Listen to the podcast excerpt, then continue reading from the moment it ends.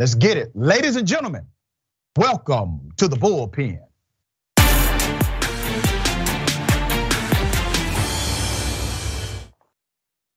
Yeah, he's back. We have uh, Mr. Rick Green, founder of PatriotAcademy.com. He's a former Texas state representative, national speaker, author, and actually a pretty damn good radio host.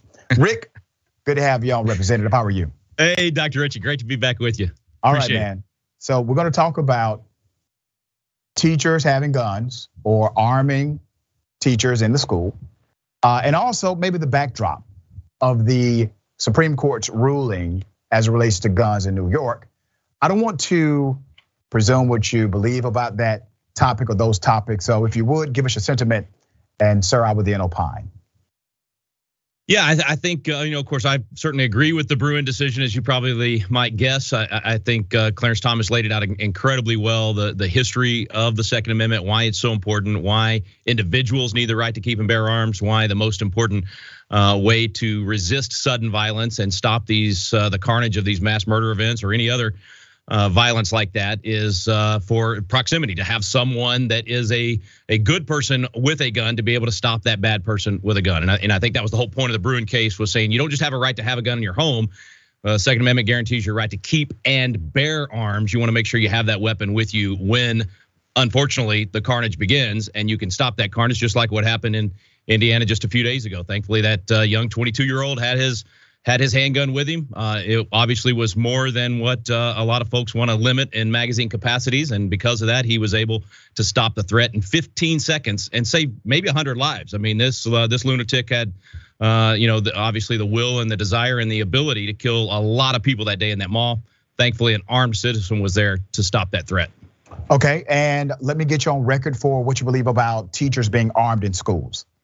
Yeah, I don't think we should require it of every teacher, but I think we should absolutely allow for a teacher that's willing to get the training. I'm a big proponent of training, as you as you know. I don't think you just hand guns out to everybody and say good luck. I think training is vitally important, and so I think a, a teacher or a custodian or a, a principal or any other uh, someone working in the cafeteria, any adult that's willing to get the training uh, should be able to carry. And, and and if that was allowed, you would have more people on campus armed in proximity when something like Uvalde happens inside the classroom ready to stop that threat immediately.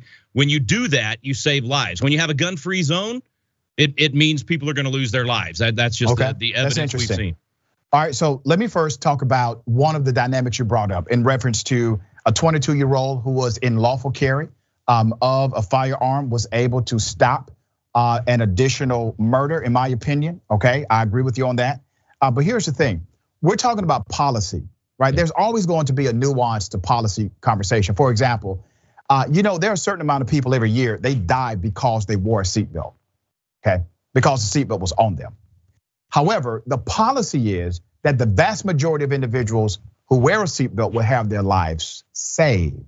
Yeah. And just because a few people will die, unfortunately, every year because they had a seatbelt on and it created a complication during the accident, that does not negate the good policy sense of enforcing seatbelt laws because seatbelts do save way more people under that policy.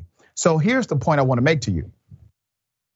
I would prefer to have a societal construct where we do not have a culture that's gun heavy.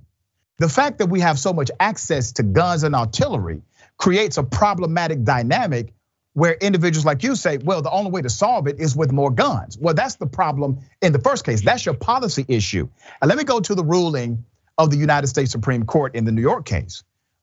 Clarence Thomas Thomas writes that this was a dynamic of self-defense. He put it in his summary. And I was really surprised by this from Justice Thomas. So let me ask you this question before I continue. Do you believe that bearing arms is a requirement based on a self-defense protocol in America. Do you believe that? Uh, absolutely, yes. And and okay. I, I think our biggest disagreement would be on your premise that it's the presence of guns that causes people to commit crime. It's the heart of man that, that causes people to commit crime. It's the depravity of man or mental illness or all of okay. those, well, well, all of those not, factors. Why not allow it to be legal to have grenades then? I think it should be legal to have grenades. I, oh, you I, say okay? I, I want to have a, a, grenade, legal? but that, but You- but but yes, wait, you wait said a minute, wait a minute. You said something the- interesting here. Maybe you got some linear logic. Yeah, All yeah, right. it's the nuance of the policy, So as you said. you- That's go ahead. You, Sorry. you believe that it's okay for people to have artillery that's military grade weapon artillery because artillery doesn't really impact societal uh, elements. It's just the heart of man, right? I, I don't just believe that. That that was the original intent of the Constitution. When, Well, let's talk when- about the original intent of the Constitution. Let's, I'm glad you brought me back to that. Yeah. Uh, so Justice Thomas writes that this is basically constitutional, uh, and what New York did was unconstitutional because of the need of self-defense that's constitutional, constitutionally determined. Sir, can you do me one favor? Can you find in the Constitution for me where does it say that bearing arms is for self-defense? Uh, right there in the Second Amendment, that the right of the people Read to it. keep and bear arms shall not be infringed, and and that's necessary for the security of a free state. So you need a well-regulated But militia that's necessary. No, no, no. for the It says security of a free state. for well-regulated militia. So what I'm asking you to do is Yeah. very simple. Mhm. Can you find in the Constitution for me? Maybe I'm ignorant of it. Can you show me where it says that your right to bear arms is an illumination of your right of self-defense, Yes. individual defense? Can you find that for me in the Constitution? Yes, 100%. Yes, Uh, so as, as you know, Dr. Richey, as Yeah. Jefferson said, on any question of construction in terms of the Constitution, trying to figure out what does it say and mean, carry yourself back to the time, Jefferson said, to when it was actually put into the Constitution and listen to the people that put it in the Constitution as they explain what it what it was intended to do and, and what it meant. And so all of the founding fathers, I can show you. I've got a whole book of quotes from the founding fathers saying that that's exactly what the Second Amendment was about: resistance to sudden violence. They called it the first law of nature, the right of self-defense, and it was something you could not give up to society, even if you would, because you want to protect sir. your family. I want That- to protect that- my family, and having Okay. that ability to have that arm was essential. And so that's why they put it in the Second Amendment the way That's that they that's did. really interesting because James Madison, who adopted the language from Virginia, by the way, James Madison and other constitutional framers said that they wanted to stop the creation of a national army. Are you not aware of that? Well, that doesn't have anything to do with this individual right to keep and bear arms. The, Okay. the right to keep and bear arms the, was the not just for Constitution never said it was an individual right based on self-defense. My point to you is, no, but it does. not. it, we- it absolutely no, it does. doesn't say That, self-defense. that's why it says you, you you have to read the text of the Constitution and read the words of the people that put it into the Constitution. Wait a minute, So dear brother. You're talking what about part of the right of the people? Now- what now- part of the right of the people that- confuses you? Okay. Who Is are the that in the? Constitution? Hold on, wait a minute, sir. Are you telling me that you are using what's called secondary documents in order to interpret the primary document of the US Constitution? Is that That- what you're saying? I'm I'm I'm saying that you're using the intent of the people that wrote those words. Mhm. You have to know what they meant by that, and the only way to do that is to read their writings, read their debates. What did they say at the time that they adopted the amendment? If it wasn't an individual right to keep and bear arms, why would they say the right of the people? And then, Mhm. as you fast forward throughout history, I know I know sometimes you accuse us us conservatives wait a minute. being Before, so gun before you go there, I'm gonna let you make that point. Okay. I promise. Okay, all right. Who are the people they're referring to? Every every citizen in the nation. No, sir. Once every again, citizen in the nation, sir, specifically sir. at that time. Once again, you said, sir, on my show just now, you Mhm. have to go back to the original intent of the authors based on what they said they meant during that time. That's right. You make a point. You said they say this is for the protection of the people. Who were the people they were referring to? Ev- Every man that could fire a rifle, every man No, that sir. could, could grab that that- musket off the lie. mantle They and meant march out and men, defend the sir. community. They meant white men only because it was illegal for women to bear arms. It was illegal for black folks to bear arms. It was illegal Not for everybody free, else. not a free black in the north, but that's the now. Okay, here's where sir. you have to Sir, you have to absolutely look the at the whole history. Dr. Richey. Go- Why do you think people like me that are conservative Republicans are, are so passionate about this right? Because Mm-hmm. if you go back to the 1860s, it was the Republicans fighting the racist Democrats and the KKK in the South and defending against lynchings. That's why the right of the people to keep and bear arms was so important. If you had a firearm to defend yourself in the South, white or black, if you were a Republican, you could prevent yourself from being lynched. 4,712 lynchings, 25% of them were white, something So I want you to about much. understand this. But I those people had to have the right to keep and bear arms. Okay, That's why we're so passionate about this because Republicans have been fighting the racist Democrats for almost oh well, well over a century and a half now. Okay, so now you're gaslighting, but I got plenty of artillery for you, verbally speaking. Those are just facts. Oh, hold on, brother. That I, I'm actually a black person. I don't know if you knew that or not. Uh, so there Wait, is no coincidence that virtually 100% of known white supremacists and members of the KKK subscribe to the Republican Party. No, no, Democrat point, Party. You're, you're on, wait exact, a minute. Look at minute, the congressional sir. record. Sir, the KKK sir, I'm, going to ask the Democrat Party. You know I'm this. To ask you to be respectful of my rebuttal to your commentary. Okay, but right? do you know that history Virtually, of the KKK? Sir, of course I know that history of the KKK, and I don't you give a they damn. Sir, I am a black man in America. I don't give a damn what party affiliation racist ass white people used to have. I don't. Because all of matter. them, sir, all of them were racist as hell on the spectrum. All of them. And I can make an argument today that all of them are still racist on the spectrum.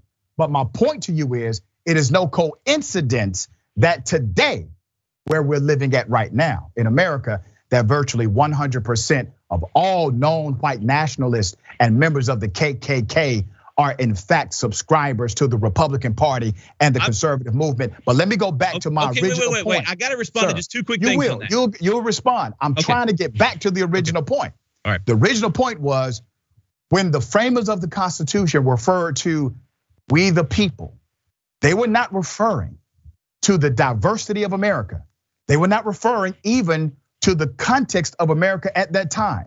They did not include women, they did not include people of color, they did not even include white men who did not own property. In order to participate in democracy during the framing of the Constitution and beyond in that short frame of time, you had to be a white male that owned property. So this was not a democracy rooted in some kind of holy doctrine that we have come to adopt as uh, true and legendary today. These individuals created a document based on their own bias and based on their own prejudice and based on their own beliefs. They were trying to create an empire that they could rule and run and reign over. So when you tell me that this was written in a way to suggest that they meant for all people in America. That's contrary to their own writings, and that's contrary to the interpretation that they used during the era. So, sir, tell me where I'm wrong when I say when they wrote We the People, they did not have me in mind.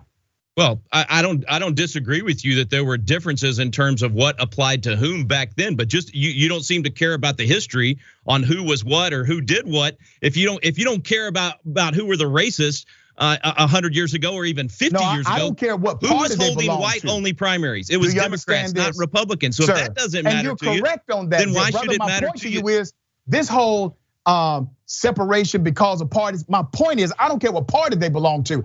Okay. If they're racist, they're racist. That's agreed. Point. Uh, agreed. agreed. That? But I have to respond okay. to your spectrum comment Go because ahead. how can you possibly say that white Republicans that were willing to die in the South to expand the rights of the Constitution to all Americans, to make sure that we did become a more perfect union. How can you say that they were racist? If they were willing to be lynched yeah. in order, these were whites. 25% of the lynchings were whites. Are you saying those are racist that they were willing to die? To Allow me to respond. Yeah. Uh, so let's talk about who the individuals were that actually did fight for, let's say, the freedom movements of the 60s, um, who were on those freedom rides with individuals like uh, Congressman John Lewis, or, or those people who beat uh, the late Congressman John Lewis on the Edmund Pettus Bridge. Yeah. Uh, it is very clearly defined, not simply in a political construct, but in a social, uh, even Christian movement. That it was Christian evangelicals who stood, white Christian evangelicals who stood against Dr. Martin Luther King Jr. They subscribed and, to and a conservative ideology. Say that yeah. again and some that stood with him too, right? I mean, oh, sir, sir, that's very, why that's what his letter few, from the Birmingham jail was so good at. Very, it called out the white pastors that were not standing with sir, him. I, I, think he was right. The reason why that was newsworthy is because it was rare. The vast majority Agreed. of Christian evangelicals subscribed to a Republican South. ideology, and they stood against freedom movements for black people. But we I was talking about the 1860s. Of, You're going back to the 1960s. Yeah, well, I'm going back to the reality of of the complexity that yeah. revolves around racism in America. No, good point. Party, but I was trying to show why the Second Amendment was important and and, and important to all. I'm Americans not saying it's not important. I'm, I'm saying important. it's problematic, and the reason why I say it's problematic is because when the Second Amendment was written, one, it wasn't written for the level of artillery that we have. It wasn't written for the people because they did not have me in mind or women in mind. They didn't even have uh, poor white people in mind. Uh, but it covers you now. I mean, what about right now? What's your problem okay, hold with on, the Second Amendment me, right allow now? Me, allow me to finish. Okay, sorry. And when the Second Amendment was written, remember the most complex piece of uh, weaponry uh, was basically a single shot. Uh, and hopefully you can reload it quickly. And some of them even had a knife at the end of it. All right.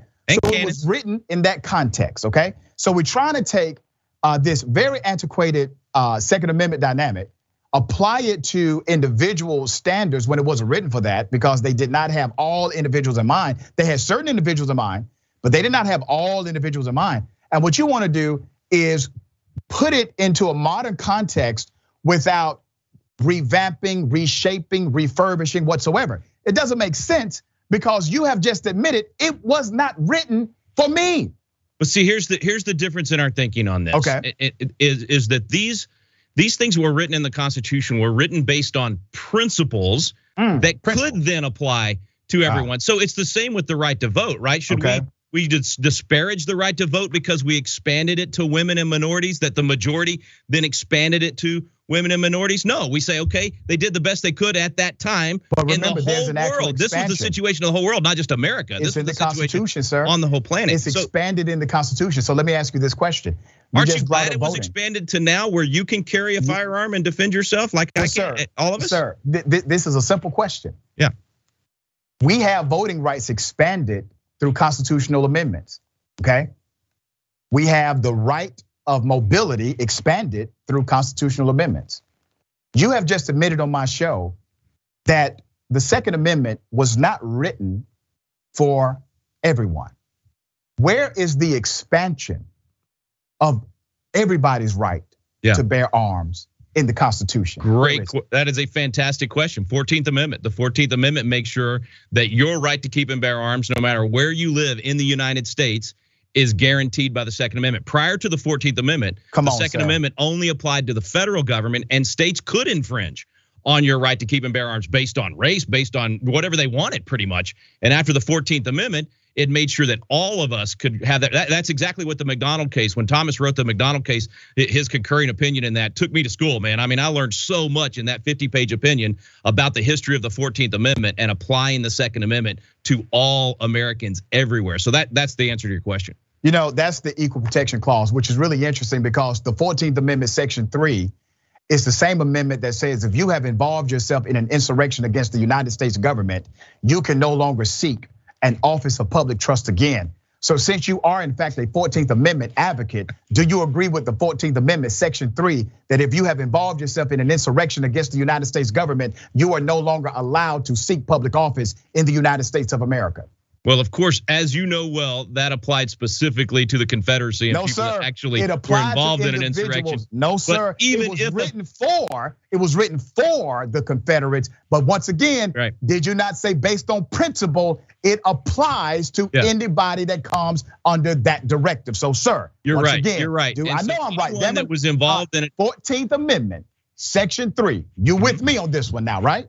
Uh, as long as we can clarify here, we're talking about someone that's actually involved in an insurrection, perhaps yes. trying to burn federal uh, court buildings in Seattle or in other places across the no, country.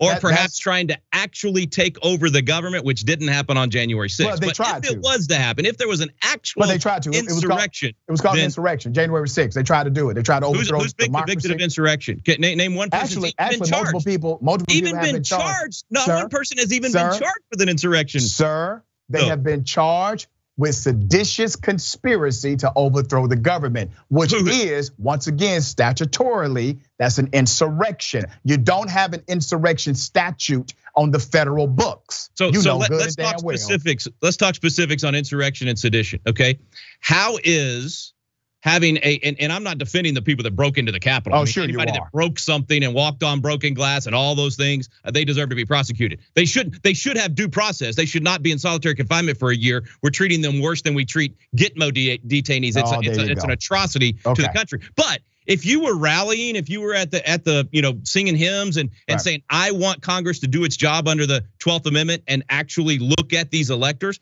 there's nothing sedition about that. Well, that's not what they did. I have 30 seconds left, sir, before right. the end of this show and the beginning of the next one. That is not what they did. They did not go down there and sing Kumbaya. They actually infiltrated the government. They were looking for Mike Pence. They were looking for Nancy Pelosi. They have gone on record and said they were attempting to stop the constitutionally mandated process of certifying the electoral college would would have created a constitutionally yeah. undefined scenario. They have said on record, this is what we tried to do. Who is they? They were simply un, uh, they were simply unsuccessful. But uh, many of them, sir, from the Proud Boys to the Oath Keepers. What are you talking about? Who who they are? Nobody in Oath Keepers has admitted to what you just said. Are there? and there's been zero evidence Oath that Keepers who that have said their aim was to stop now, the you had a couple of, of crazy people that might have said oh, those so kind of things that had no people. means to do right. that. Always good, brother. I got to go to the hey, show. Brother. I hope I hope Always you keep your right to bear arms, and I hope you do keep and bear arms, and we're all able to defend ourselves